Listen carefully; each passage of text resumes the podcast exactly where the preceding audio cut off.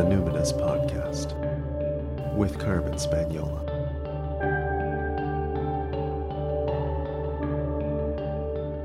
Hi there, and welcome to the Numinous Podcast, where we have interesting conversation with everyday folks about the mystery of life. I'm your host, Carmen Spaniola, and today on the podcast, I'm connecting with my dear friend, my colleague, and collaborator, Holly Trular. Holly and I have been collapse prep buddies for a few years now. Prior to the pandemic, we'd made bug out plans together, we'd discussed various options for co location, serious considerations, and sober conversations about how we might pool resources in collapse times. The thing about collapse, of course, is you can't really be prepared for every situation. You can only strive to be as responsive as possible under any circumstances.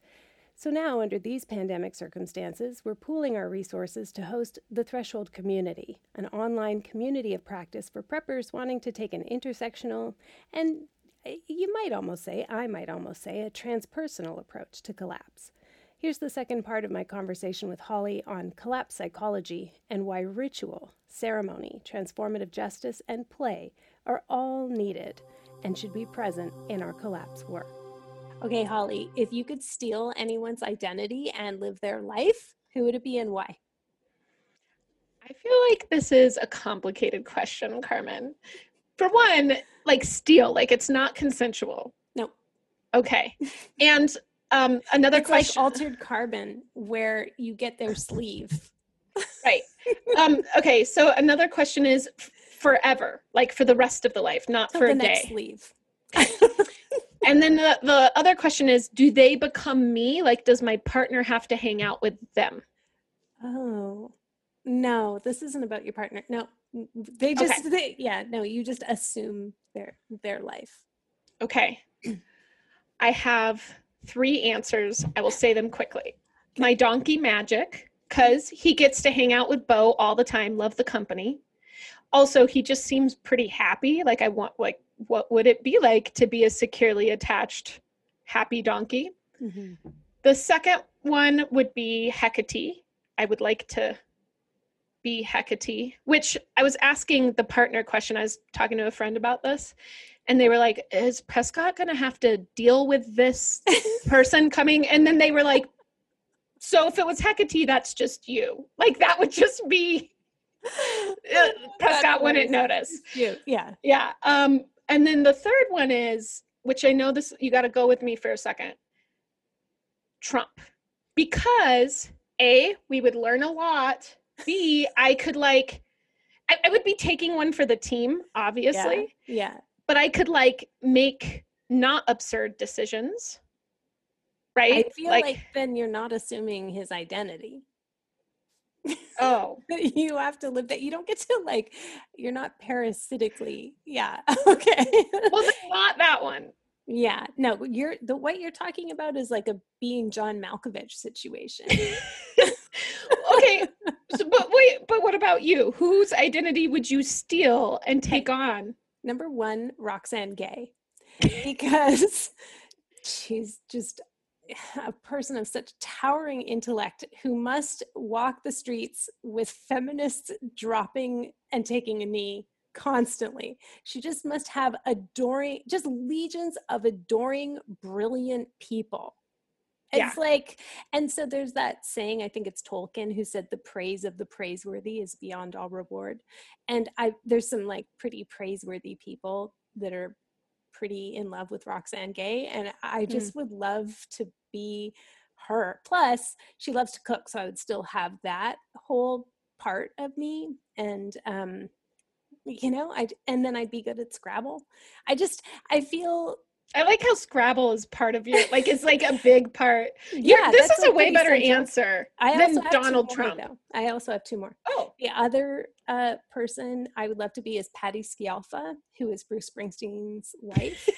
and I Okay. just don't have to explain that. Like that is Got like it. that's my gimme.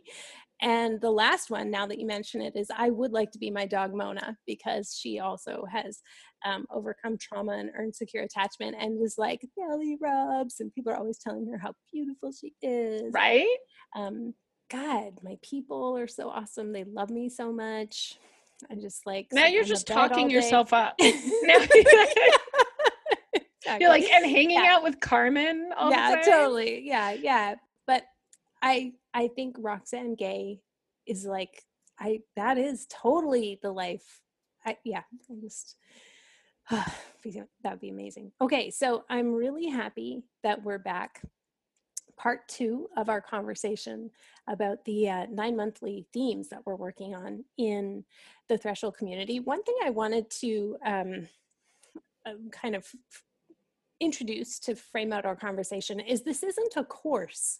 I've had a few people ask me like, "Oh, what's the curriculum?" or like, you know, how do we learn all the the things? And it's like, you know, collapse is really a way of being, and it it it it's a lifetime of learning. You know, it it it and so what we're trying to do is community. We're we're Yeah. trying to find community around collapse and there are some important um, uh, skills that we can build up much more swiftly together and skills we could practice together that we may not be able to practice in place with the people that we we have around us or you know the tools that we have available to us. Um, but this isn't a you know a curriculum. We are going to learn a lot of things but we can't teach everybody all about collapse in a month. That's why we're cycling through the Yeah. themes. And, and, and they are all ever present all the time every month. And uh, i just wanted to kind of foreground that uh, because Yeah, you know, you're I- sharing a lot about what we're going to do but it's not a course Right. And I also want to point out that the nature of collapse is very transitory Mm-hmm. and movable. And so a syllabus wouldn't even what what like, oh, January 6th, we're gonna study this. Collapse is like, ha, F you, you know? yeah So totally and and there are definitely um most promising practices but there are no best practices because you know we are living in unprecedented times as we you know continue to have the opportunity to say it seems like month after month oh new precedents. So um let's continue with our overview. So the next theme that uh, i wanted to ask you about um, is the grief and death work. That's one of our monthly themes and i feel like it's maybe a little bit on the nose to like there's an obvious correlation between collapse and grief and death work. So i don't know how much we want to get into it in detail here please you know say whatever you'd like but my more pressing question is um, as the partner of a green burial funeral home director what are your thoughts on how we do a good death in pandemic times?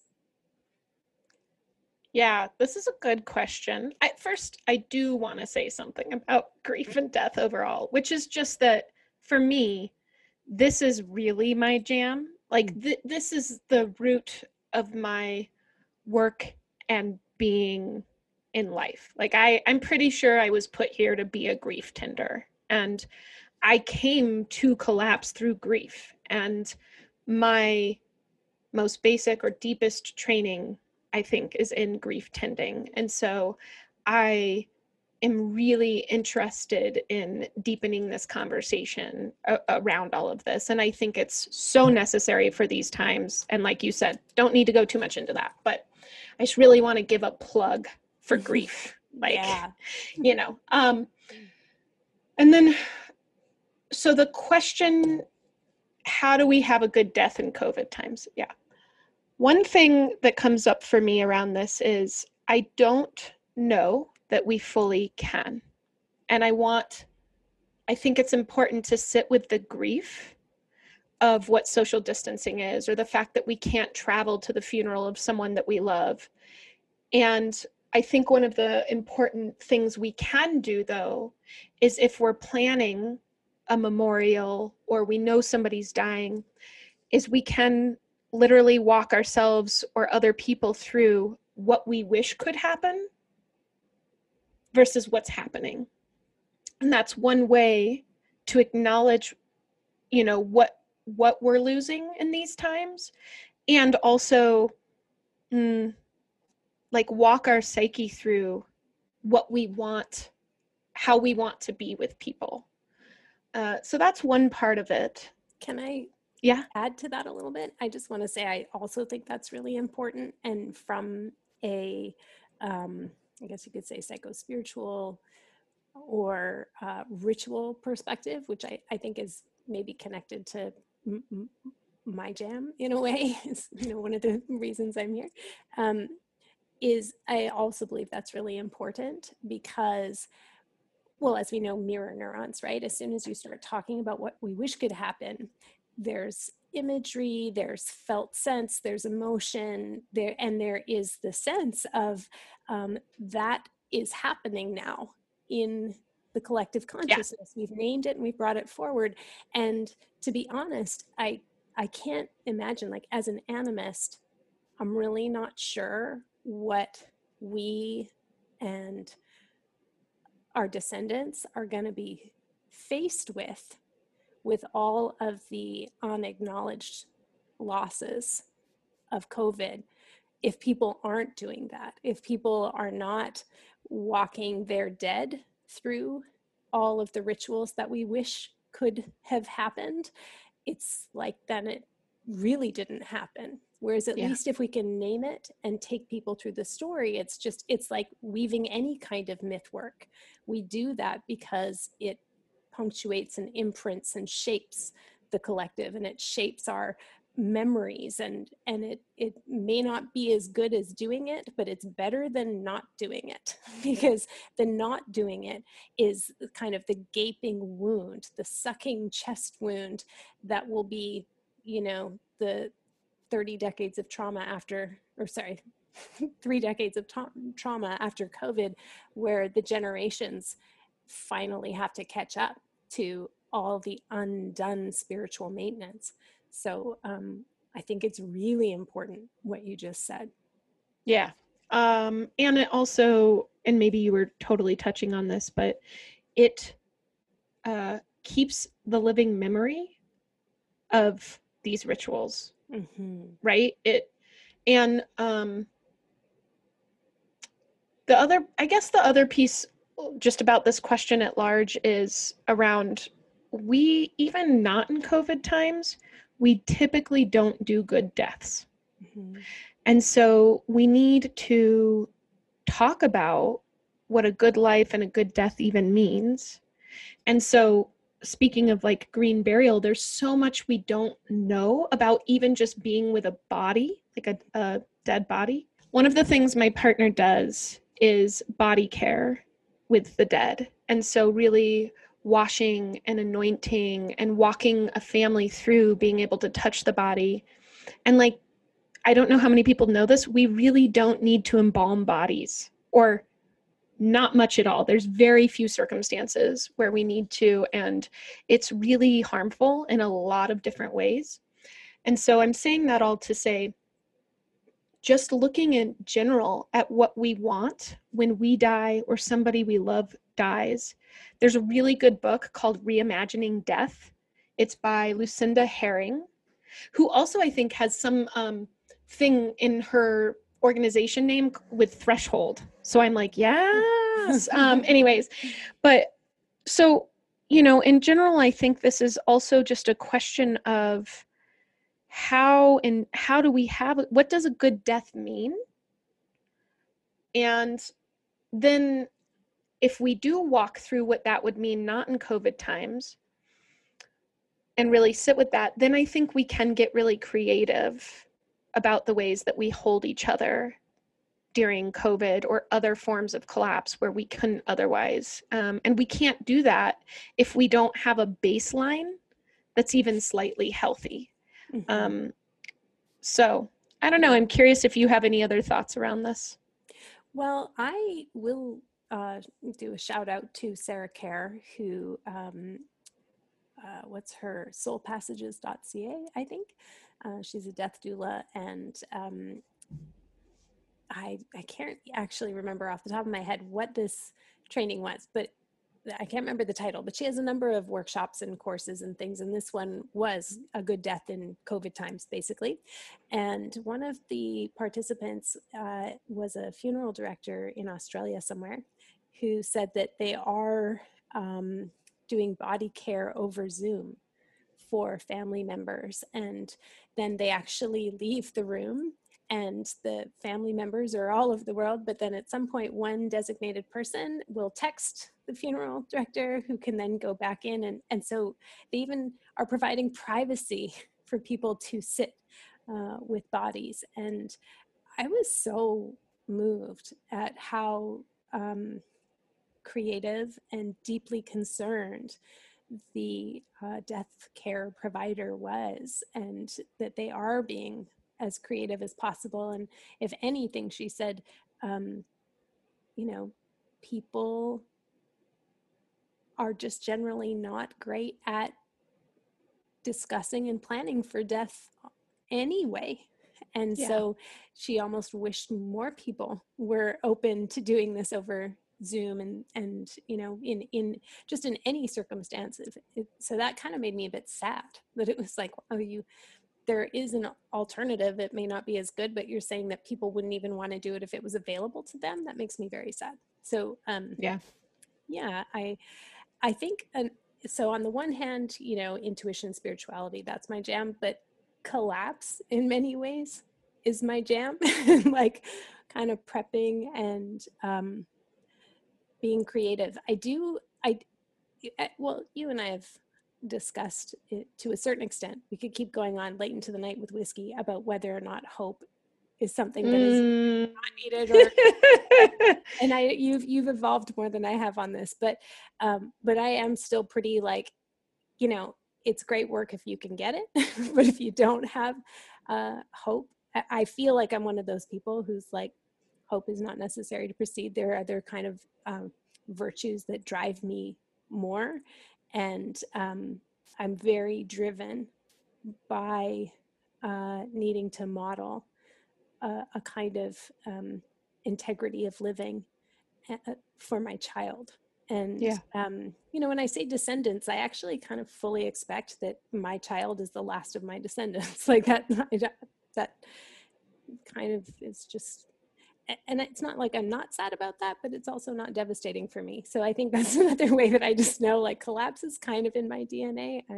And so when I think about um, how can we have a good death in COVID, I actually am thinking about it in any other kind of uh, collapse scenario, which is you know try to anticipate but the best you can do is be responsive. You have to be creative. You have to be able to meet the moment. And and um, i do think that being intuitive and having access to spiritual technologies like having relationship with ancestors and allies and you know the other than human the more is the way that we can um, give people a good death when we can't do the things that our human bodies are used to being able to do, which is like cry together, hug together, gather together, eat the food together, you know, like, um, uh, you know, when those things aren't available to us, we have to, I think, um,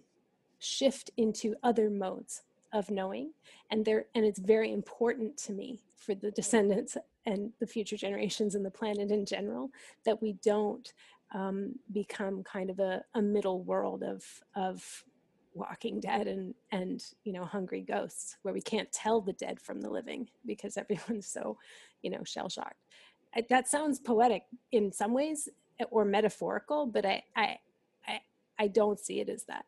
I think when we don't have um, ritual uh, spiritual orientation, it is like shell shock. It's PTSD. It is like, it doesn't surprise me that people wind up um, in a long term deep freeze response.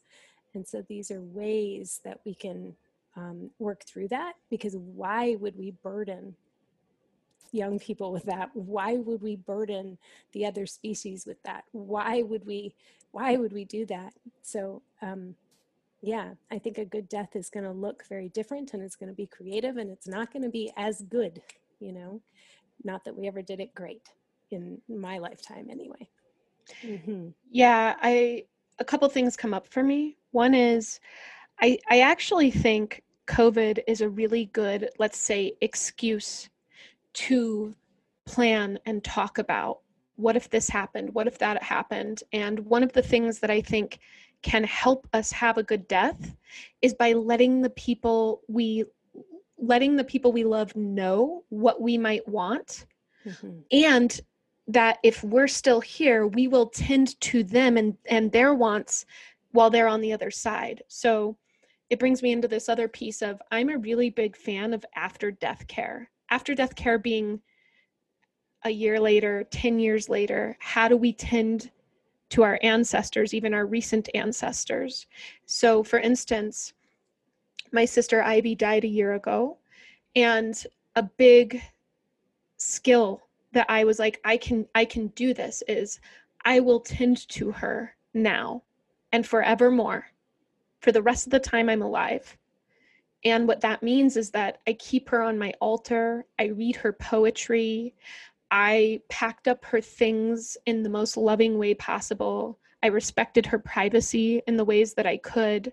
I sat down with her before she died and said, What songs do you want played at your funeral if we can play songs? You know, what food do you want? And not only did that build intimacy between us, but it was so helpful when she did die. And so I'm just a really big fan of like, it's not a one off. Like, you know, there's this idea that like a good death is like kind of right before you die and then the funeral. Mm-hmm. And it's mm-hmm. like, no, I just, I want to move away from that. And I think that collapse gives us um, a reason to do that because there's going to be times where we can't tend to the body or in that moment. And so then we're going to have to say, but I can bury this, you know, object in honor of, and maybe it's a month later. Um, so that's something I mm-hmm. feel really strongly about. And then I, I, I have to talk about hope. um, um, so I want to say, I actually think we're really similar in that I'm not, um, I, I don't think it's necessary to proceed either. I think that it can really give people an excuse to not take action that's needed, and that is problematic. I feel really hesitant about the way that the collapse community has turned hope into a four letter word. Like, oh, you have to be hope free and and like how dare like even if you say, like I, if I say the word hope, it's like right? And I I think that what's important is what we put our hope into. Hmm. And so I'll give another example around my sister uh, lived with a disability and chronic illness. And so, in some ways, I knew she was going to die. And, and there was years where um, she was very sick, and I was like, she has to get better. She has to get better. And finally, one day, I was like, oh, she's not going to get better. Um, and, but I didn't then just abandon hope. My hope then went to, I hope she has a good death. I hope we connect more before she dies. So it, it was, it's like reasonable hope or, or, you know, is what I'm really into. Um, mm-hmm. because if I kept hoping that she would just get better or putting all this energy into it when unless a miracle happened, it wasn't going to happen.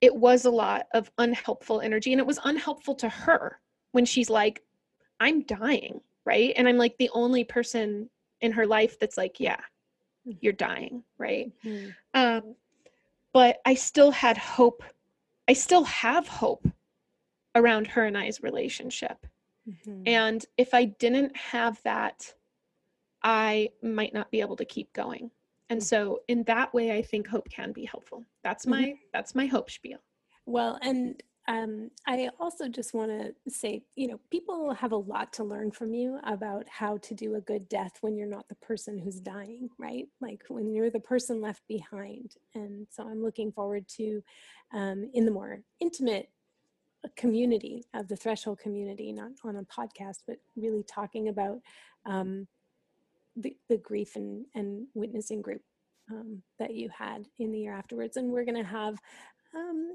some structure or some support to help folks uh, who might want to learn how to convene and facilitate or host a, a grief and witnessing pod or practice circle or something like that. Um, other things that are a little more kind of brass tacks around grief and death and in a, um, a collapse scenario that I'm excited about with the threshold community is uh, will parties and advanced directives workshops. Like in terms of like, okay, yeah. we're all going to sit down and we're going to like look at our wills again and like let's you know do some advanced directives if you haven't. Um, I tried to get will party like on the calendar in my with my friends and people and people just did not think that was going to be a good time. I was like really? And then ruben and i had friends over for dinner and they weren't even like super close friends but we actually strategically thought for some reason that would actually be good for uh, witnessing our wills and so they like literally came over just for like a couple's dinner party and just as we sat down to dinner we're like hey would you mind signing signing this you like tricked them kind of. into like, yeah. we did say hey would you would you be willing to like witness um as we sign some documents? And they're like oh sure. And then we're like so this is our will. Yeah, okay. It's like we invited you to the party and you didn't want to come, but since you're here for dinner, anyway, I am I am looking forward to um, also some of the like practicalities of like let's do this together and and um, just get it done right? So we've kind of already drifted into it but the, the next month um, after our grief and death work theme is around ritual and ceremony. We've talked a little bit about it already but um, is there anything more you want to say about why ritual and ceremony are important uh, collapse practices? Sure. I mean this is the way that we can regulate the collective nervous system the most effectively. So, when we're moving together, we're singing or humming together, we're working with symbols, and we have a collective purpose, all these different things can help regulate a large body of people, uh, which is really important and needed in collapse, right? The other thing is, there's going to be a lot happening that feels bottomless and immense, and it is immense. And so, when we have a container such as ritual, different practices that can help us to know that it's going to be okay, um, or that there's something that can hold this, at least for now, then we can actually move forward, or then we can actually deepen into grief. I think a lot of people don't explore, let's say, grief uh, amongst other things, because we just don't even know how without it overwhelming us. And ritual and ceremony help us to be able to place these things. And then the last thing is, it's like good manners. Uh, so um, there's offerings that we, in my opinion, need to make to the more than human world. And we do this a lot, or I do this a lot through ritual and ceremony. And you know, this is a way that our psyches can speak or understand things on a much deeper level. But when I say our psyches, I mean even the larger psyche of the world, right? And so we have to do these things in order to communicate and create reciprocity, I think, especially in these times. I'm curious for you, Carmen, like what mm, what else you think around this, but also what you're most looking forward to around ritual and ceremony. Well, there's, yeah, I also have a few things that um, come up for me when I think about why ritual and ceremony are important collapse skills.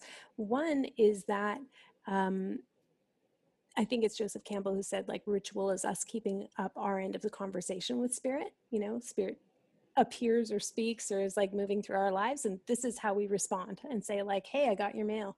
Um, and so as we practice that not only are we um, yeah having good manners in relationship with the more but also we're preparing you know we're pre- we're preparing us for some kind of ancestral memory so that when we get to the other side of the river you know when we are no longer embodied we we are part of a lineage of shared language.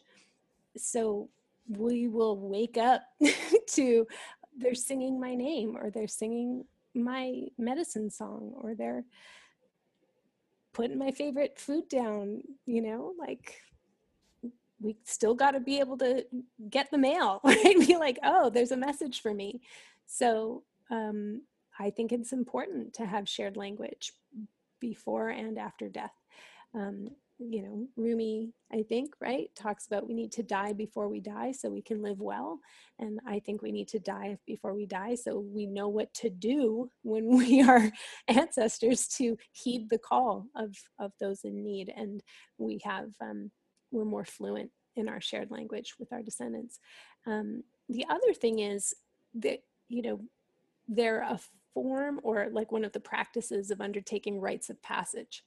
So, in order for us to accomplish our developmental tasks to become the adults in the room, we have to, you know, understand the, the use of the spiritual technologies of ritual and ceremony.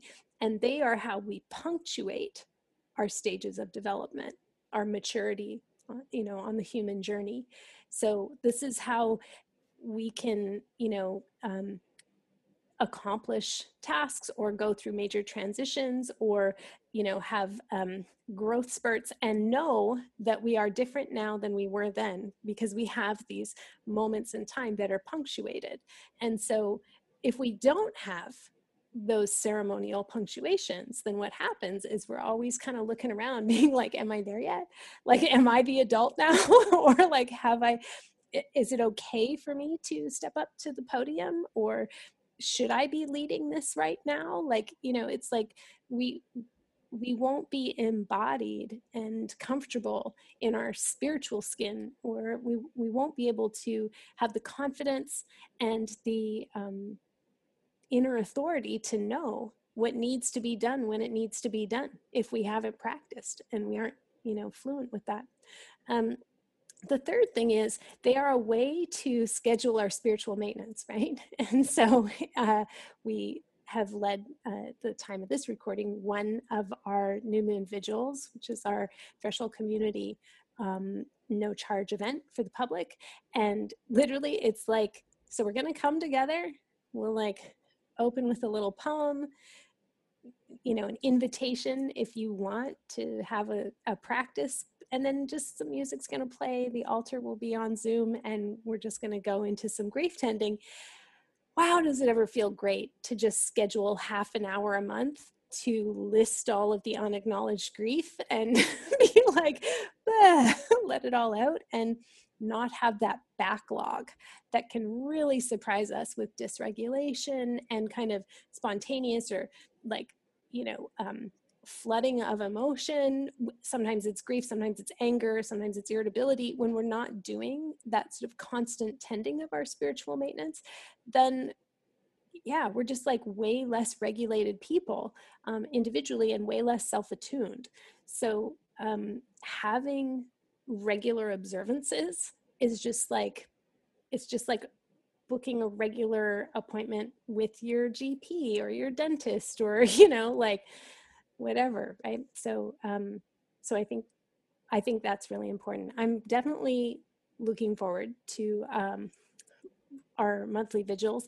I'm also really looking forward to the winter solstice december 21st um i'm like i i have done solstice events you know and i've been like called in to lead them and stuff like that um but having like a, a bunch of like grief soaked, collapse aware, trauma informed people to hang out with on solstice, December 21st. That just sounds like the best way for me to spend, you know, that that dark time. How about you, Holly? What are you looking forward to? I'm really looking forward to being, as we were saying earlier, creative around how we can do ritual both apart and together, right? So I can think of all these ways where either at the same time of the day or we just commit to, okay, on whatever land I'm on, I'm going to go do this. Uh, still really potent. Um, and just, yeah, wanting to really see what comes, what's dreamt through us, especially since I, I believe that most ritual is dreamt through us from the land. Mm. And so it'll be so interesting to see, feel, experience what all the different land bases are dreaming mm-hmm. through this communal body. Mm-hmm. so i'm i'm just really stoked on that and when you were talking what i really heard you saying overall is like this conversation around collapse around climate crisis around uh, even social justice is this huge conversation uh, that's happening all the time and we have to listen right? And i just hear you saying like this is how we listen. It, it also reminds me like you know when you haven't caught up with a friend in a really long time like i don't know what happened between you and i and then it's like all of a sudden you have to talk for six hours. Um like w- what i hear you saying is uh let's not do that as much so that there isn't this backlog, right? Like, let's continually participate in the largest conversation of our times mm-hmm. uh, so that we can actually go deeper and both um, pull from our ancestral lineages the words uh, and also create new words that are needed and really um, have these active conversations all the time, every day or every month you know during the vigil um and so yeah i'm just looking forward to all of that but really like how we can bring together all these different voices and people um in a in hopefully a coherent way mm-hmm. we'll see no I, I mean well what's more coherent than saying okay everybody we're all going to face the sunrise on this day at whatever time it's happening and you know see what i mean the, the, you know that's like a beautiful way to um, get everybody into synchrony. I love that. Thank you. So you touched on it, uh, or you at least said the words transformative justice. That's the next month's cycle. Um, can we talk about white woman sisterhoods? And in this case, quite specifically, a white woman collapse sisterhood that would, yeah. will have some men in it too. Uh, but you know some potential problems with this community we seek to create what with us both being white women leading this community and yeah. being a pretty um homogenous looking pair yeah well, cause, well this you know reminds me of the google doc or something where it was like concerns. And the top thing i think i listed was we're two white women. We're and you were like true. Like, like, like, you know like that was like the main concern was like do, does the world need another community led by white women? Right. Yeah. It's a legit concern.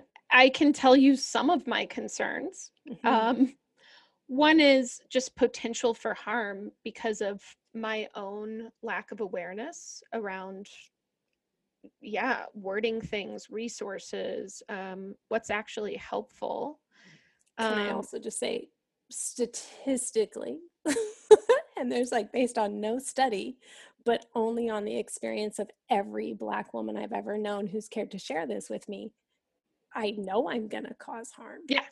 Right? Like that's just whiteness is a motherfucker right? As desiree would say. So yeah like I, it it it it sickens me to know going in someone's gonna get hurt um and yet there's something necessary about proceeding and just doing the best not to but it's probably to happen yeah and and so the other two concerns well there's more than two but i'm just thinking of two right now. One is intellectualizing an experience that's actually happening for other people mm-hmm. right? Because uh, as two white women there's things you know i always tell people i'm like not only is collapse happening but it's happened mm-hmm. for a lot of people and we need to recognize that and it's happening on a daily basis for a lot of people this is not an intellectual mm-hmm. exercise. And I think that's becoming more and more clear for people, but there's still things that you know we could pontificate on that that are not a lived experience and and that can cause harm right mm-hmm. or just totally miss the mark um so that's mm-hmm. that's one thing can i say this in other words too just because i yeah. you know we've said let let's not intellectualize and that's a problem that I have and that I'm concerned about is um, even using inaccessible language. So basically, Indigenous folks have lived through genocide, which is another form of collapse, and uh, communities are still here to tell the tale. And so that's that really who that's who should be teaching us about how to be resilient and um, so this i just want to like put an even finer point on it that there are lots of other people who should be uh, leading a community why then like would i proceed um, i have the privilege to be able to do so like right. literally right. it's like and, it's paying down some some privilege like there's just not people who are in collapse and surviving collapse have a lot of really important things to do besides teach white people how to avoid what is coming right? Yeah. So yeah. Well and and there's a couple things here for me like first i want to say there are going to be people in this community that aren't white people right? I mean that's part of what we're talking about and i and i don't want to forget that. I, unfortunately fortunately because of both of our privilege we have access to skills and education and that some other people don't right? And so to well and networks Jesus, yeah. networks that we can tap into because of that that very same privilege. So we can like hopefully be some do some connecting work that would require years and so much labor and emotional labor again because of the harm that that would most likely befall people of color who would be trying to do something that we're we're doing like this. And i'm not saying that um, they they shouldn't and aren't out there but it is one of the things that is very real is like folks who are still recovering from genocide have a lot on their plate and so you and I can be like, hey, we have this idea. Let's do this thing. And can like pick that up pretty quick and the door's open for us. That's just not the case. Yeah. Or, you know, let's uh people in Flint, Michigan don't have clean water right now. So they're not attending uh, mm-hmm. you know, a threshold online community, right? Mm-hmm. Um, and that's mostly communities of color that are mm-hmm. experiencing that right now right? Like they're mm-hmm. literally in collapse. Mm-hmm. um and have been for years. Totally. The the other concern i have is around particularly as we're talking about transformative justice. So white people suck at accountability. And i mean that in a couple ways. So a just actually being like okay i want to be accountable.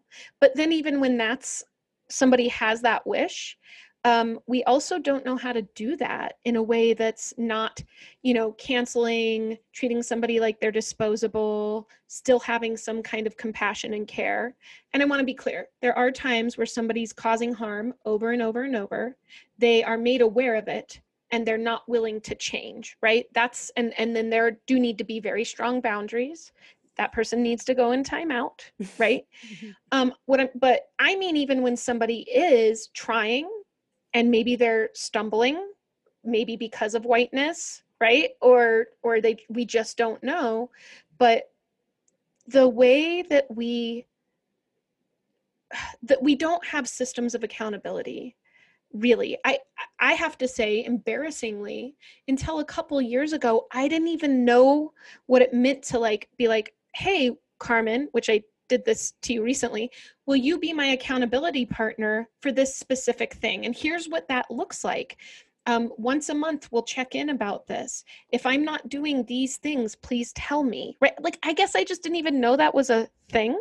Mm-hmm. Um, so I have some concern around how we can walk through that uh, in a way that's not dehumanizing. And I feel like what's happened in, let's say, progressive circles is uh, white people who are trying to do anti racism work, which is needed and great, uh, then well be caring or try to be caring towards Black, Indigenous people of color. But when it comes to other white people, we mm. just shit on each other Mm. And I've come to a place where I really feel like a large part of my anti racism work is holding space for other white people and being caring uh, in addition to the other stuff I'm doing. And so I'm saying that partially what I think while I think there's things that were that are could be problems, I also think that we have this real opportunity to create systems of accountability that work within a community and to like I see you Carmen as somebody that I have a level of secure attachment with, and I know you're not going to just shit on me or cancel me. Like, I know that in my bones, right? Because I am going to fuck up. You are going to fuck up. But I also know that, like, when that happens, you're going to hold me with love. And, but hold me accountable with love. And so that's what, that's, what I'm really interested in. And I'm sure there will be issues in that. Like I said, I don't even have the imagination. I don't trust the white imagination. And I don't even have the imagination to know what it would really look like in some ways. And and, and I trust you and I to a certain degree, and I trust actually the people who have said they want to be in this community some some of which are white and some of which are not uh, to hold us accountable and to give feedback and when it when they feel like they can. And so i'm actually really excited about that. I just feel like we need so many more maps and models around how we do this when we do cause hurt and or harm. Yeah and this is you know it's a very brave thing for any person of color to participate in a group or community where um, the the the hosts are white, and you and I have pledged to each other that like if you are if you fuck up or if something happens and you cause harm, I'm going to be beside you. I'm going to sit in the shit with you. And yeah, not only is there no canceling, there's I am signing up to be right beside you and, you know, speak your name not in defense of you, but as you sit in receiving the feedback of there has been harm and you know maybe we should share just a little bit about um, some of the structures of accountability. So there's you and i and you know our ongoing stuff but um, we are also um, still looking for our um, supervisor. Do you want to say anything about what we're doing there? Yeah i think we were both kind of independently looking for likely like a, a fem black somatic attachment based therapist or practitioner of some sort to get supervision from um, and learn from both kind for, of recognizing there were gaps in and this is for our professional. This is yeah. like before attending or the the threshold community it was like so this is a gap in my clinical practice. And you know there, there are um, situations where i would like to like process and receive feedback and like ha- you know like what could i be doing better here? Because um, being supervised by white people like sometimes Uh, I know I've had this experience and I think you have too where you like take something to your supervisor and you're like so I I committed harm. I perpetuated or this was a microaggression and I've been like here's the email thread that I have permission to share with you and they're like I don't see it.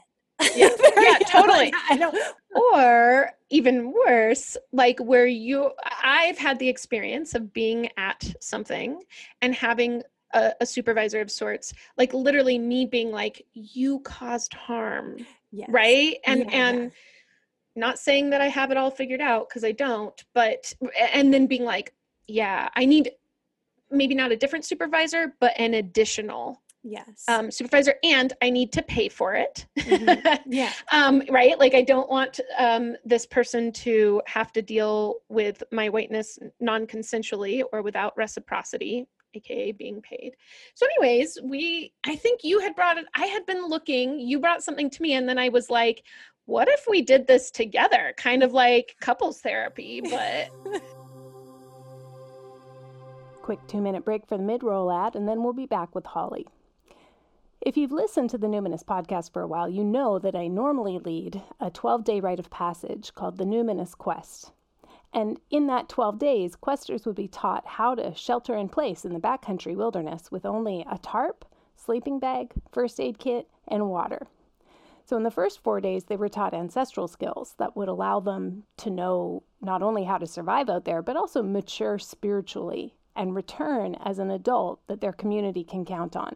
Then they would go out for their four days of fasting alone in the wilderness. So I was leading this work because I knew that one day soon we'd need more adults in the room when the shit really started to hit the fan with collapse. Most of us are not initiated adults. We haven't experienced rites of passage and rituals that would give us not only a felt sense of confidence, but a proven competence in a life or death situation.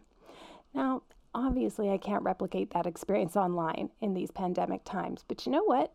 The information, the theoretical underpinnings, and the spiritual lessons remain important. And guess what? A pandemic is its own kind of rite of passage. It's still a good idea to have some information and guidance and eldering available to you as you navigate this particular type of emergency. So check out the Numinous Quest online under the Courses tab on my website, carmenspagnola.com.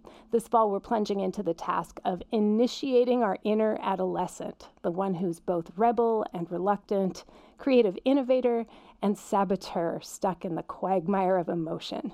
If your inner adolescent needs some eldering and guidance right now, this program's for you. Registration is now open and closes September 11th. Check it out under the Courses tab at carmenspagnola.com. C A R M E N S P A G N O L A. Do you also want to talk about our advisory council?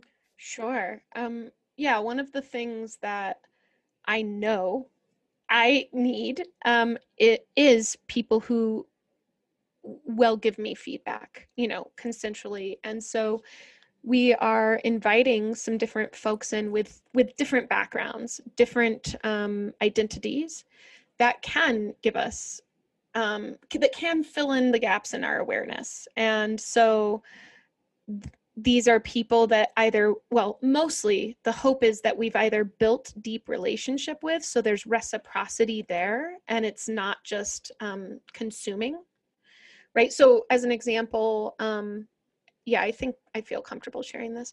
One of my really good friends lives with a chronic illness and has a lot of um, information experience around um, disability justice. And this is a gap in my awareness somewhat. I'm learning. Uh, and we meet and talk and give each other time and love all the time. And so I feel really comfortable, you know, saying when when you feel when it feels appropriate, please share with me where we're not uh, meeting you mm-hmm. there. And so there's going to be a few different people like mm-hmm. that. Uh, I'm going to invite you, Holly, to give me some feedback about a gap in my awareness with something that I just said that was ableist in the last little bit. Did, uh, here until you said it a couple of times. What What was it? Was it well? was it i mean i think often people use the word crazy. Um, no i use the word blind spot. And you're oh. using gap in, in your awareness and it's like so beautiful and i'm like i can feel myself kind of shrinking a little bit but i'm like oh i'm working on that one. Uh, so i i had a like really tiny collapse response where i was listening to you but i had to like activate my feet so i could stay with you and not like shame spiral that I was like, oh God, I just said something that was like ableist now. well, people, yeah, exactly. Uh, but I, you know, I'm, I, I recognize that that happened, and you know, here I am with you, and it's really nice to be with you and be able to say, and I hey, still love you. Thank you. Yeah, yeah, a lot. Yeah, and I and and thanks like, for giving me the model of gap in my awareness rather than um, using language that could be really alienating for people who can't see. Well, and I think this is just as a side note, something in the collapse community, there's so much ableism. Mm-hmm. And I really, I'm very interested in how we can make this conversation as accessible as possible to anybody who wants to join it because I know having had a sister who was living with a disability and chronic illness. There's so many things that I look at and I'm just like that it would have been so inaccessible and shaming for her and horrible or this good friend of mine who I love. I feel lucky that they trust me enough to let me know right? Like um you know in this kind of community or even the permaculture community they've told me like they're like, oh my gosh, this is so ableist. And there's so many things that we don't even realize. Like, up, you know, when we're talking about prepping, there's so many reasons why people can't prep in certain ways. And so, can we widen our awareness around the ways around the skills that are actually needed and necessary for collapse. And so what i mean around that is like i think creativity is such an important offering to a collapse community. I think relational skills are such an important offering to a community. And so often in prepper communities i see people really focusing on physical things physical mm-hmm. skills and it's just not helpful it's just not supportive i mean if people want to explore that great we can mm. explore that some but i also want to explore all the ways that people who live differently um, often not by choice because of the oppressive systems what they have to offer us is that they're like oh yeah i know how to get creative mm-hmm. oh yeah i know how to work within a system that really isn't built for me and is you know collapsing on a daily basis for me mm-hmm. so i want to learn from them so anyways that's what this advisory council um, is to me and it, it just feels uh, it's such a gift actually to us um, and so i, I really want to say too the hope is that this is reciprocal within this that that we are offering reciprocity there and that is what we're going to try to do mm-hmm. the the transformative justice uh, month is i'm really looking forward to it um, for many reasons but also because within the context of collapse this is an area where like i straight up don't have a lot of hope and so i'm looking forward to it as a boost like mm. maybe you know some possibility models. I i guess what i would say is like and i've had people ask me this like you know how, well how are we going to prepare in light of like what but you know what do we do when you have a disability? And to be honest i'm like well there's the world we want and then there's the world we're going to get. I, I'm I've been very fearful for years about um, not the increase, but rather the scaling back of rights for oppressed peoples. For you know, I I'm extremely worried uh, about people with disabilities and chronic illnesses who are going to fall through the gaps because we are doing too little at the last moment you know? Like we are seeing it now with covid. People are literally dying that shouldn't have to. And so this is this is it's like this is the world that we are getting that will not prevent me though from fighting for the world that i think we should have. There's just a fitness of things. There's a there's a moral imperative. And i need to like gather some people with me because i honestly i i'm not it, it like seeing the mutual aid Mm. that um, kicked into gear pretty immediately, like right in, on our block and in my city and you know neighborhood city at all the levels was the best thing I'd seen in a long time in terms of disability uh, justice um, and accessibility justice and those kinds of things. Now I'm like, okay, I've got a bit of fire in me. I, I've got some um, possibility models now, but I'm really looking forward to more because my um, fear of like despotism and the the collapsing state is is it has been in the past very overwhelming. Hasn't stopped me from you know trying to to support but um, i'm really looking forward to possibility models. So creativity creativity and play are your jam. And you were like really i was like maybe i could put that under ritual. You were like no I was like, but, like you were kind of like, I don't know about this. Like, yeah, I was like, like, maybe creativity we could have art, but then it's so so for those of us who um are not totally clear on what play is. Remember. Maybe it never was a period of our childhood. Uh, what is it? like, what yeah. do you mean? Why, why yeah. creativity and play one of our months?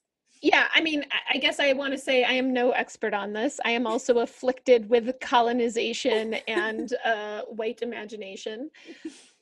And uh, I guess how I define play is unstructured time with very little goals.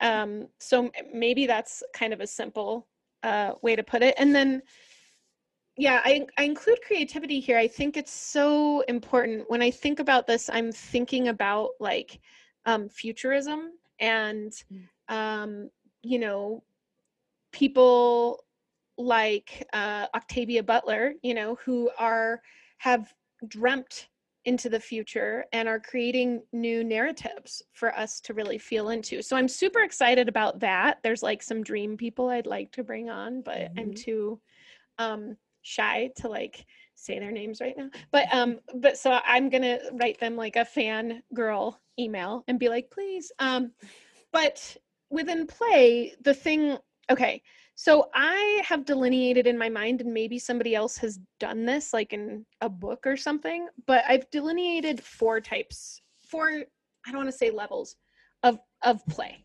And wow. so these are, yeah, so these are partially uh, through the developmental span, like if we're talking about developmental psychology.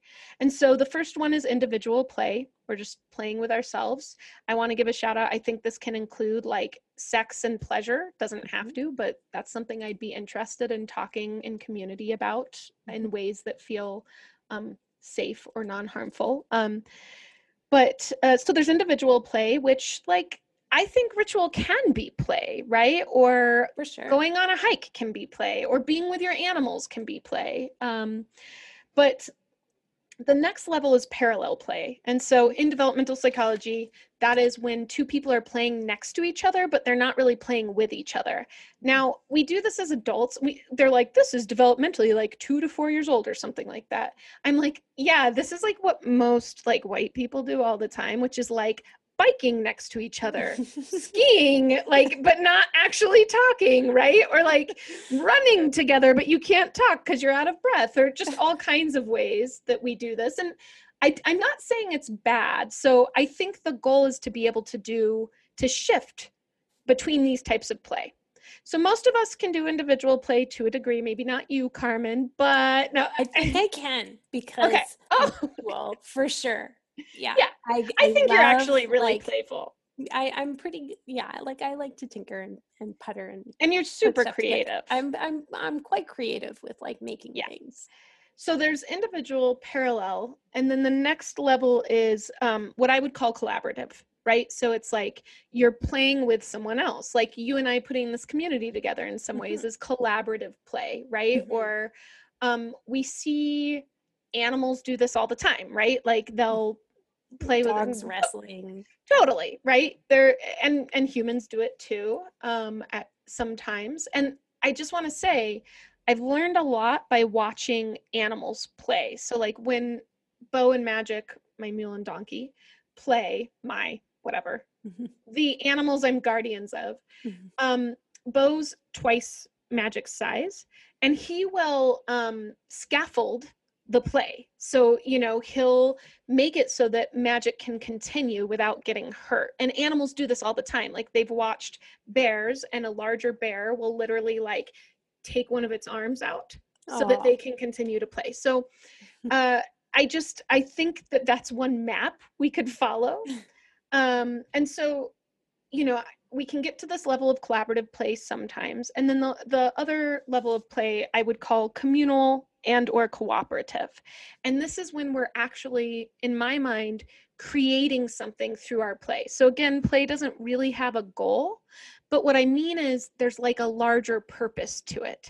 So for me in this community i really want to try to get towards like creative cooperative play where we can start to move with each other and figure out what's needed next. And I think play is such an important collapse skill. Because what are you doing during play? You're moving with what's happening right? You don't know necessarily what's going to happen next. You watch kids play and all of a sudden they're like and now this character this blue monster just walked in and we're going to respond to it right? Which is exactly what happens in collapse. Mm-hmm. All of a sudden something's just happened and we have to learn how to move with it. And i'm not making light of of something really scary and serious but i am saying if we could learn to respond sometimes playfully then we have a much better chance mm-hmm. so i i don't know i could go on and on because i love this idea this this experience of creativity and play within community and mm-hmm. i'm curious carmen like what you think about this. Also do you have concerns about this? Uh, well i think my first concern was already um, settled when we put creativity in play last but not maybe for the reasons you think. So what we also know about play is there needs to be enough safety in the environment in order to play. And especially if we're going to play with other people there needs to be it needs to be secure enough in order for us to move into that ventral vagal, like, I am okay with attending to the world with interest. You know, I trust the situation enough to collaborate. You know, we have to be um, safe enough for our other survival system, which is our attachment system, right? Like it, we survive in tribe. We know that. We we know that our our capacity to bond is one of the ways that we survive, and that when that comes on, it invites our nervous system into play and creativity and curiosity and trust.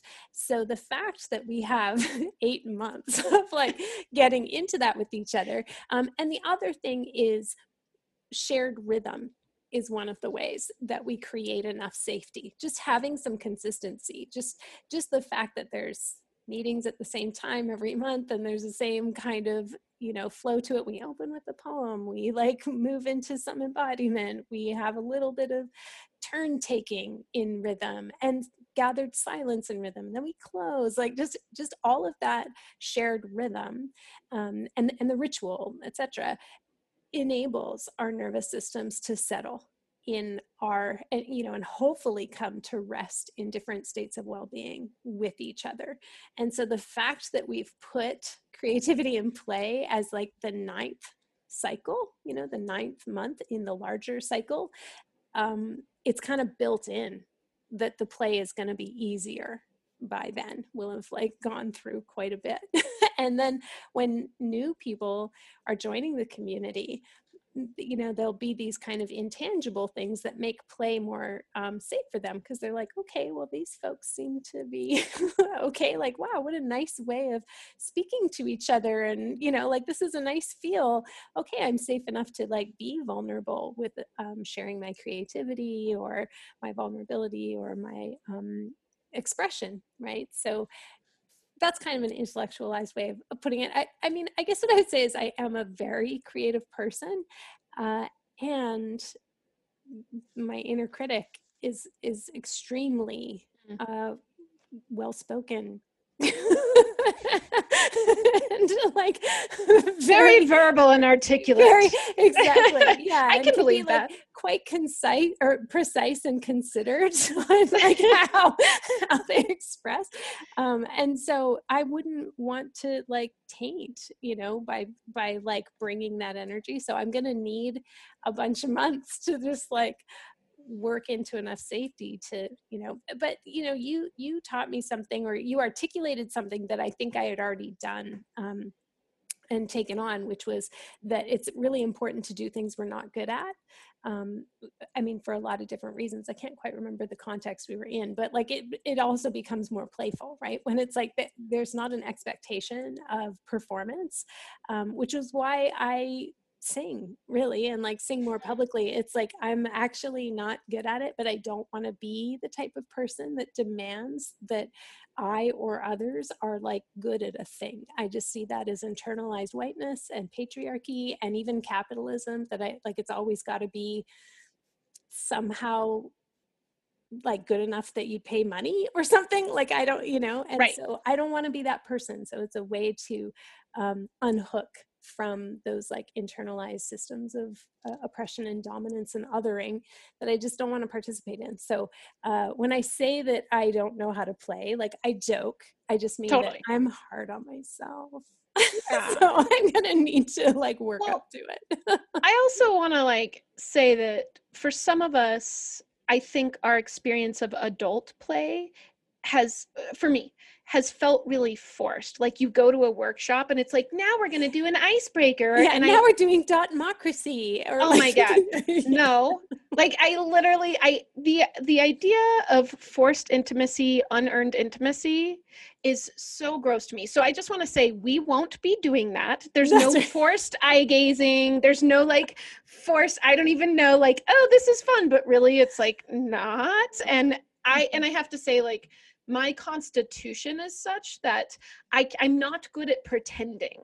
Right? Like like if there's an elephant in the room I'm like there's an elephant in the room it has a trunk it's this big let's talk about it, right? Which is like the same thing with like forced player first and like i just everything in my constitution is like okay have you ever been in therapy where they're like we're gonna pretend like the person is in the chair it's like gestalt right? They're like Yeah. or or you're gonna hit this pillow and pretend like it's whatever. Yeah. and that works for some people.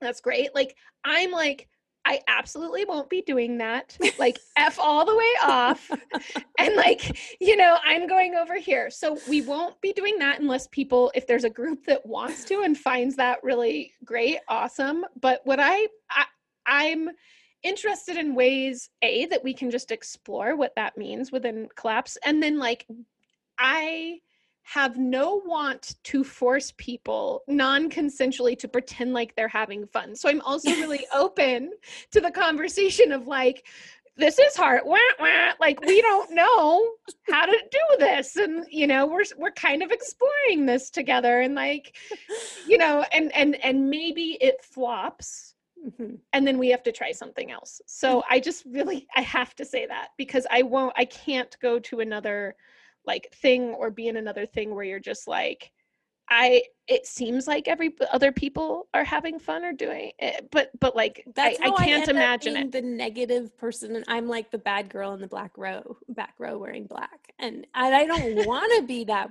person. I I mean, sometimes I do, but I just mean that like, don't force me to be a judgmental prick. Okay. yeah like and and don't force me to try to pretend like i'm happy when i'm not like i'm a grief tender i'm kind of like like my idea of play is like i found a dead hummingbird and let's go figure out a beautiful place to put it Yeah, and you know mandalas. Yeah. yeah Exactly. or like you know i mean i i appreciate the singing i'm a horrible singer but i like making up songs Mm-hmm. So I okay, could- sing our collapse theme. Okay, let me uh it, it goes something like this. Collapse times coming to a neighborhood near you. Collapse times. That's all I'm gonna do. Cause yeah. That was it- funny. That was yeah. good. I love it because now it's stuck in my head. Collapse times. Yeah, yeah. I totally love it. I I want to be the background singer who gets to go collapse time. Yeah, I'm we- like we not even holding my thing. I'm gonna like hold my headset. Collapse time. I'm gonna be the tambourine person. I shouldn't even be I I have I told you I'm such a bad singer. I was once in a group of like 150 women that were singing and um basically this person was like we're to start this in a c note and i like i- i'm like a c note what does that mean so she goes over to the piano plays a note and i like raise my hand again and i'm like are you suggesting that we would match our voices to that. And everybody's like shaking their heads. I'm like i don't know what the fuck is happening. Anyways i'm like i really feel i should not be singing out loud for this. And they're like no everybody needs to sing. The next day we're 150 of us are singing and this woman walks around. She puts her finger up and i'm like oh my god she's gonna come to me. She comes to me and is like shh everybody stop. And she goes you don't sing. That happened to me that is the worst. Okay, I am so sorry. First of all, that that happened. Second of all, you told her, so you were right, and like she was, uh, you know, like don't worry. Anyway, um, third, like rude. Uh, and I can totally relate. Uh, grade 10, uh, forced drama production, right? Got to be in it or whatever, had to be in an activity. Everybody had to sing. You couldn't just like be a, an extra in in the musical. You had to act, like also sing, and forced tryouts to be the leads even if you knew you couldn't sing. Why? So we're in the chapel. Mr. Gray has us. It's fucking Pirates of Penzance, which I think is like a soprano or something. And all the men are on, or boys are on one side, and all the women are on the other side. And I remember every girl had to sing in this very high note, but who are you? So speak.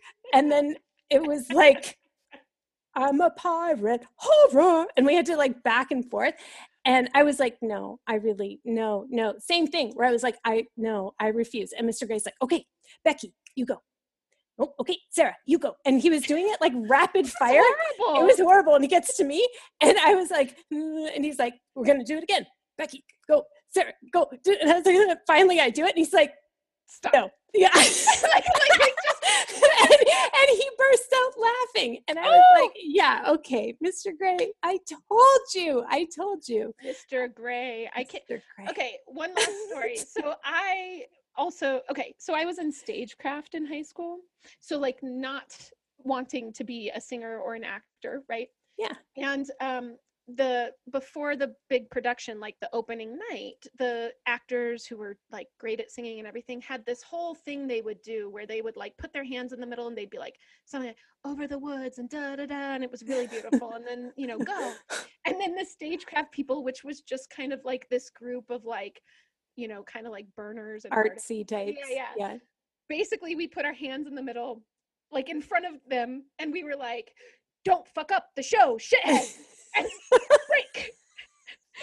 and like that's I'm bringing that up partially because I feel a little bit like that's what that should be our yeah um, you know you and I, show. before we go on every yeah. single call, we'll go, don't fuck up the show, shitheads. Right. And that's it, right? Like, yeah. I mean, I, I want to say we're somewhat informed and we will be, you know, we're, we're going to, we're not going to just cause a bunch of harm hopefully no. just just some and then we'll mm, but just, um, yeah. yeah and then we'll work with that but mm-hmm. yeah don't fuck up the show shitheads that's our that's our motto that's just our yeah. rallying cry between you and i i love it yeah yeah so well playful. was there anything else you want to say about um, anything else you're excited about before we we move to close here about our threshold community project that we haven't highlighted yet i am excited that this is a fem-led space and i'm saying that um, because so much of the collapse aware prepper space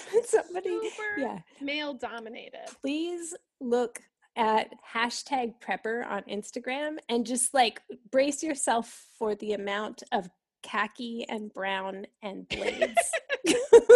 Like, well, I mean, I, so I posted something on Instagram today that was, you know, some questions, some collapse questions, and some answers. And basically, you know, it was like, um, what what skills do you have to offer your community? These things. And what I was reflecting on is that all of these things were based in relationship, right? Mm. And I think that's something that the fem perspective brings in a lot more because I just really feel like resource hoarding and focusing on physical preparations is a just kind of an asshole move and not actually prepping. I yeah, it's very vulnerable. It's an no, important yeah. aspect, but if you are relying on that, you are vulnerable. You are only as strong as your connection and your network and your the reciprocity in the community. Yeah. That I believe that 100%. Totally. So I'm excited to be bringing this to be bringing a fem perspective or fem led space here because it just doesn't I, I don't maybe people don't realize it's not really out there we're just creating it because yeah just so you know there. we've been looking for yeah. a long time and it's it's really there there are a few voices especially if you go into like bushcraft or ancestral yeah. skills or um, obviously the, the foraging, the herbalism, but even to a certain extent, um, like backcountry or off grid living or things like that, you you will find. Uh, I, personally, I'm on Instagram more, so y- you will find some things if you're following, you know, bushcraft woman or you know those kinds of hashtags. But it is so like the the the results you will you will be astonished even at how meager they are in terms of the the, the voices of women and i've approached brands you know i'm not going to say because i still hope they'll sponsor me but like when i was like leading quest i was like these are a few brands that like we recommend we recommend that people buy and i'm leading quest and i'm going to be putting stuff on uh, instagram and things like that and maybe they'll just you know like send us a free knife or something like that and explain and, like every single one was like that's just not really a demographic we're pursuing and it's like yeah i know that's yeah. why i'm inviting you because we're out here yeah meanwhile we actually um spend a lot of the money, right? Like we're the ones that decide a lot of that. So yeah, who do you think bought all this yeah. stuff for this earthquake kit and this hazmat kit? And you know, who's leading this quest? It's me. Yeah. Yeah. yeah. So the other thing I want to say that I'm excited about is having gotten um, a few handfuls of applications in, I am like blown away at the quality of people that are like excited about this and wanting to support and sign up and be I, am just i know. I am i'm sort of yeah i'm blown away so i'm very my head excited. is spinning it's like wow what an amazing group of humans and we're referring to our beta group which is you know maybe about 30 folks that we'll be with in the fall and winter um, of 2020 before we open it up to the wider public. But uh, yeah, this is a very high caliber group. When I say high caliber, I just mean like they are thinking, they are feeling, they have been like us figuring out, like, oh, okay, so maybe I have um, climate grief and concerns and i'm going to you know prep for whatever the natural disaster of my area is etc but through that they're like oh wait i should probably become trauma informed because of you know the aftermath of that particular natural disaster. Wait that means that i need to get embodied. And i've you know actually been coming at this from a real kind of intellectual way or you know um, uh, um, book learning kind of way or or yeah individual oh i i actually need to get some relational skills because i don't know many people who want to talk about this with me and i need to be able to have conversations or you know oh i should be doing death work. It's like they're seeing the ecosystem as well and to see their applications is just like wow yeah okay this is actually a very cool party yeah, it's yeah. I'm so like I'm looking forward to learning mm-hmm. and leaning into this conversation. I also want to just say for anybody who wants to apply, the application can be quite fun. There's actually you check all that apply that you think about often and one of them is is um oligarchic elite is killing us. Uh, there's a but yeah so yeah. there's a bunch of different ones that you can check you know and some people check them all some i'm people... like who's not worried about that yeah oh pretty much all of them i'm like yes yes you know yeah, some people also added some and i'm like yeah. yes yeah, yeah just so you know between holly and i we both worry about every single one of the things on the list that we put of like here's you know 20 odd things that you might be worried about in terms of collapse and if you check them all like we probably should swipe right is that what you do if you're yeah, dating? yeah, yeah I don't right. remember. Yeah. right. Well, and it's like, you know, there's like white supremacy, patriarchy, cat, like late stage capitalism. Anyways, I'm like, who, who doesn't, who isn't concerned about these things? Like for real, yeah. it, so yeah, not um, that you have to check every single one of them. No. We're just saying don't feel badly if you do. Right. and within the community, we will certainly be holding, you know, all of these things and trying to really see how we can respond to these you know so anyways what about you is there anything else that you're really excited about that we haven't covered well just you know just what we just said about the the incredible individuals. It's like wow.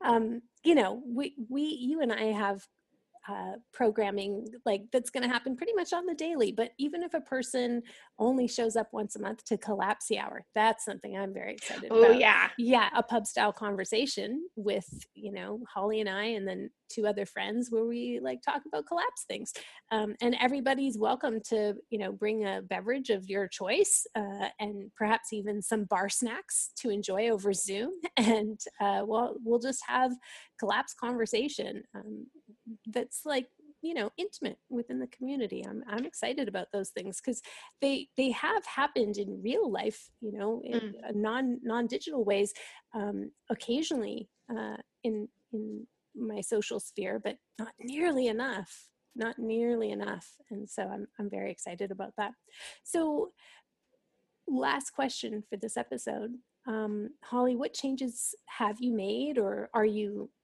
in process of, of making to live in pandemic times and just curious you personally how long do you think this is going to go on for?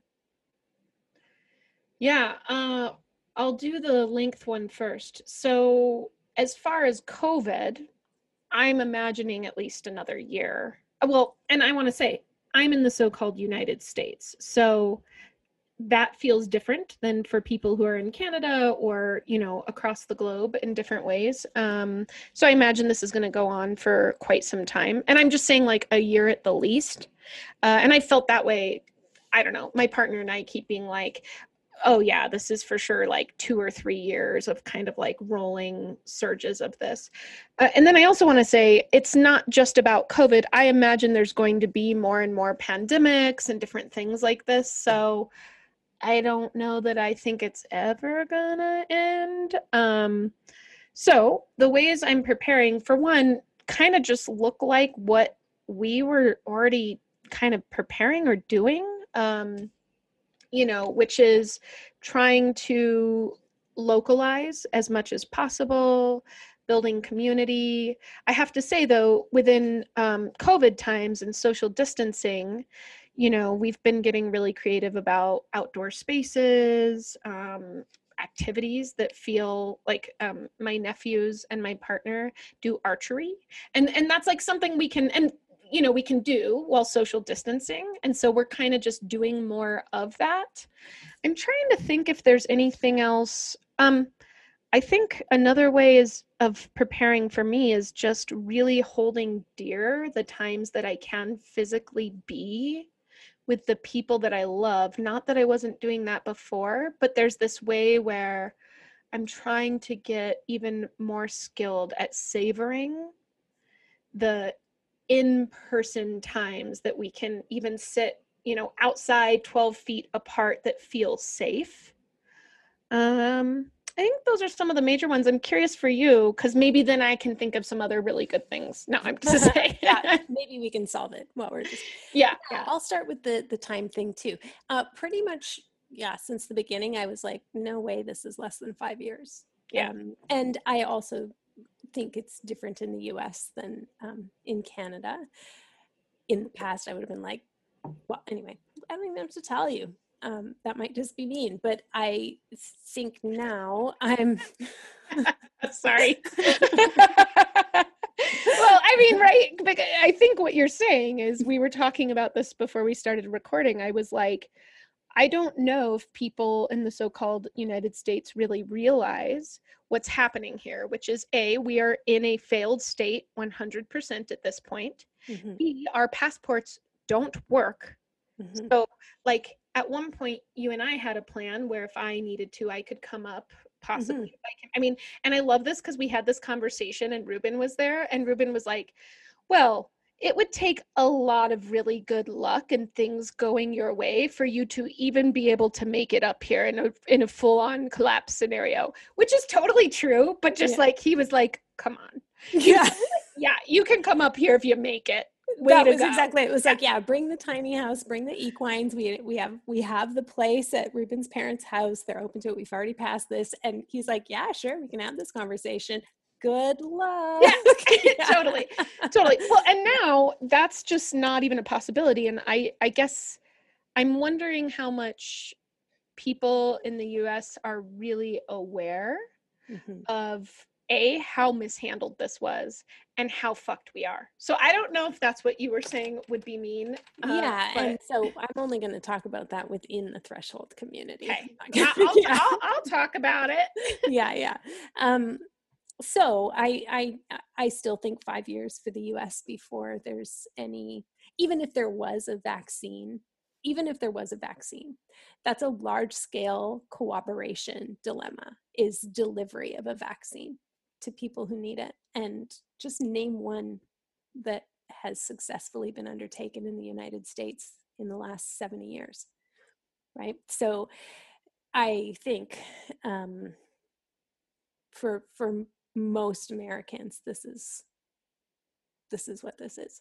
Um, and if you're over the age of 50, this is I hope yeah. Anyway, I don't have high hopes for yeah. um, the the the U.S. anyway. But in terms of like, yeah, COVID um, and like, let's say uh, end of um, social distancing in schools and things like that, you know, or like going back to school in regular way. In Canada, I still don't see um, a future in the next two or three years without some measure because of exactly what we're in now is um, though we are changing behaviorally and we may have scientific uh, interventions that come online that can um, help us to try to um, alle- alleviate some of the most acute pressures on healthcare systems et cetera, just the critical mass of the the problem the global scale of the problem and the fact that there are other coronavirus challenges out there in the world that now now covid-19 has um, taken a whole bunch of our cognitive physical emotional resources you know and so all of that attention thins our efforts on anything else. And guess what? There were other issues. There's wildfires. There's no water in yeah. flint. There's no water at you know uh, over a hundred indigenous nations in what's known as Canada don't have clean drinking water, and some of them I, I just don't believe ever will. So, um, in terms of like, so when are we going to be able to have like dinner parties, you know, together? Um, I think that I wouldn't be having you know, let's say a dinner party where I'm hosting people until after a vaccine had been in circulation for at least a year. And we knew what the impacts of that were and the efficacies of that were. And so, so now you can just work back from that. There isn't one now. There's yeah. not going to be one in 2020.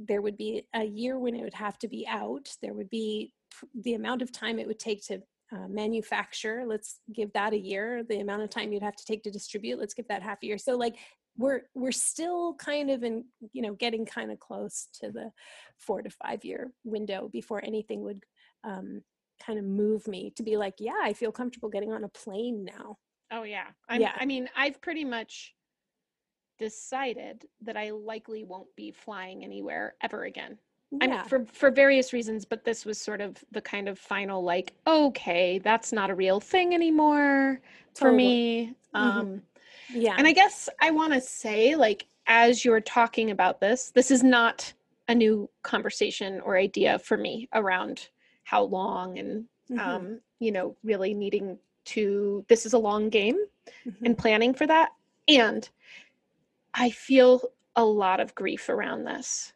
I feel like as you were talking, there was just this moment where I was like, yeah, like we as a collective human body have not prepared for this. Mm-hmm. And there are some really scary and grieful things that are happening and are going to continue to happen. And we don't even know when, if, how we can see our loved ones. So, like, you're one of those people for me that, like, I was going to come visit you last year, and then a lot of things happened, and my sister died, and I didn't get to come, right? And now it's like pretty much that's not going to happen, right? Mm-hmm. So, like, you and I may never share physical space together again, most likely, right? Like, I wish you and Ruben could come here and see where I'm at. And, anyways, I just want to like mm, just give a moment mm-hmm. for that grief. Um, mm-hmm. I appreciate that. Yeah, it it hits me when I think about like, oh yeah, any friend in the U.S. I'm like, oh, I'm not actually going to see you. Yeah. I, I, you know, if I see you in my lifetime, we'll have silver hair and I'm going to look fabulous with silver hair. But you will. yeah, that's how I see it happening. I, I think even about dear friends who live two hours away, a ferry ride away, I still don't know yeah. when I'm going to see them. And that gets me like I can't live in that space yeah. of contemplating how long will that be.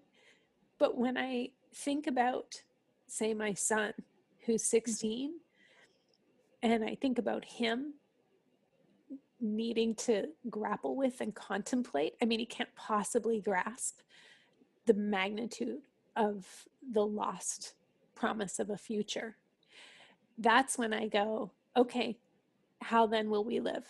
And yeah. so it's like, all right, this is, you know, until he's a emerging adult, this is what we're doing. And so changes that I'm making are exactly like you said, you know, emphasizing kind of comfortable outdoor living spaces with like really good ventilation so that teenagers can come over and have dinner because yeah. you know my kid's not the type to be like hey let's go out and go for a hike like you, you know they want to play dungeons and dragons so we need a gazebo with a fire pit and like i totally recognize the privilege because we rent you know we don't own land so there could also be some um, housing precarity there in the future if things go weird or off the rails you know but um, trying to think about okay so within the parameters of safety and and what are the risks that we feel are kind of mitigated you know like what's the best we can do under these circumstances? And we i think have much more stringent standards than like 99% of the people we know or see out there. Maybe not people we know. I think we know some pretty great people who are um, pretty dialed on their covid safety. Um, but it's my son. It's my son yeah. that gets me, and that uh, the grief just is so.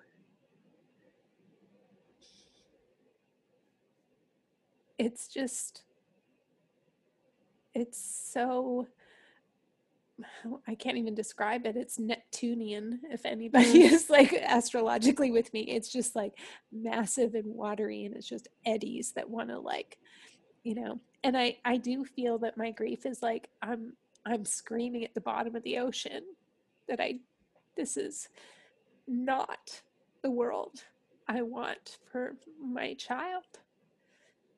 But this is the world we're getting. Yeah. And so and and for me there's a piece around being really honest about it. There's um when I became collapse aware and just I think more aware around oppressive systems, I had all these moments where I was like, oh my gosh, every adult in my life has been lying to me. And it was really painful, like actually really grieful for me to recognize that. And maybe they didn't know some of them, but um, I have become committed to having honest conversations with people younger than me. Mm-hmm. I've been in a lot of conversations. I used to do advising for college women and like you know sometimes they would start to ask me like things aren't right right? Like something's happening and i would be like take a deep breath basically and be like yeah. So mm-hmm. let me tell you what i see happening. And they would literally say to me you are the only adult having this conversation with me. Thank you. Mm-hmm. and so and and i also realized that the elders in my life that have been most helpful to me are the people who have been willing to look at me and be like, I'm sorry, my generation didn't do enough. Mm-hmm. And that's meant the world to me. And so I'm really dedicated to doing that for the young ones who are now coming along in an even more fucked up world. Well, right. can I also say it's the uh, it's the elders who have said, "I'm sorry, my generation didn't do enough," and fuck all the ways that we've justified that or that we um, move to preserve and get ours or sell out or you know like because it wouldn't be enough for somebody to say sorry if they kept flying to fucking Mexico every year. Totally. Well, you and know? this is and this has been hard in friendships. This has been hard. I mean, I have definitely um, completed friendships with people who could not sit with me at the threshold yeah. and ref- and even you know, got uncomfortable or pissy or distant that I would keep bringing it up or you know I, and I've completed friendships because it's like you know what our values are just too much in opposition even though you are generous with me and you I have benefited from all of that but um it's not enough to wring your hands and you know occasionally write a check to a philanthropy or to a person or whatever. It's like no i need some like pretty radical engagement. And it's those elders who are like uh, yeah i'm gonna tell you the truth. I'm gonna grieve with you. I'm gonna you know acknowledge my culpability and and i'm gonna advocate now for you and totally. defend you and i'm gonna celebrate you and um, and that you. That overall is what I hope we do in the threshold community is we're creating we're cultivating adults but not just adults elders mm-hmm. right that can help hold this convert myself included right mm-hmm. um that can help hold this conversation and that can look each other in the face and be like this isn't right and here's what we're doing now so mm-hmm. i really look at this as like an experiment hmm. in elderhood in these times that and and that piece really excites me actually to be able to step into that hopefully um, together and mm-hmm. and really do that because we are lacking elders and you know it took me years to find a supervisor so francis weller is one of my main supervisors who could have that conversation with me. I would say Francis Weller and Carolyn Baker were two people that I was like, oh, thank God. Mm-hmm. Here's an elder in the room that at least can, with humility, show me a little bit of the map of how to navigate this terrain. And so that's what I'm hoping. You know, there's a, a move that happens where at some point we all want to belong, we all want to be welcomed and once that happens, the next move is we become the person welcoming. And that that's what I want to do within this community is become people who are welcoming and who are being the elders. So, mm. um, and we have to start practicing now because there is not enough time for us. Yeah, or practicing yesterday. Yeah. yeah. like practice. and and the, the one other thing I want to say around the changes we might have been doing with COVID uh, we've had this conversation. So preppers are actually somewhat secretive about how prepped they are. And so, Except you know, because I'm always blabbing and Ruben's like, well, same with me. Delete that from social media. Totally, don't like totally. My uh, Prescott's always like, we're not telling people that, or like, don't you know, like we don't want anyone to know that. And I'm like, oh God, yeah, okay. So all I'm I'm saying that because there's things that I feel comfortable talking about within this community that mm-hmm. I won't talk about on a, a podcast or I'm not going to post about certain preps or mm. what we have or don't have or what I changing. would, but I'm not allowed to. That, that would be non-consensual. That would be violating yeah. consent with my partner. Yeah, I think that's true for me too. I'm sort of like, I'll tell all the people all the things, and Prescott's like, don't do, do that, which is which is smart. Yeah. Yeah. So, yeah anyways, yeah, sure. I just want to put a plug in for that. Well, thanks for another great conversation, Holly. I'm super excited to gather the threshold with you. Thanks for doing this with me and and um yeah, I just I commit to deepening our relationship and our reciprocity and support and our love um, even in this most dire of times and um, most difficult of topics this is exactly the kind of work i want to be doing and the kind of um, relationships I want to be having. So thank you for inviting me into it.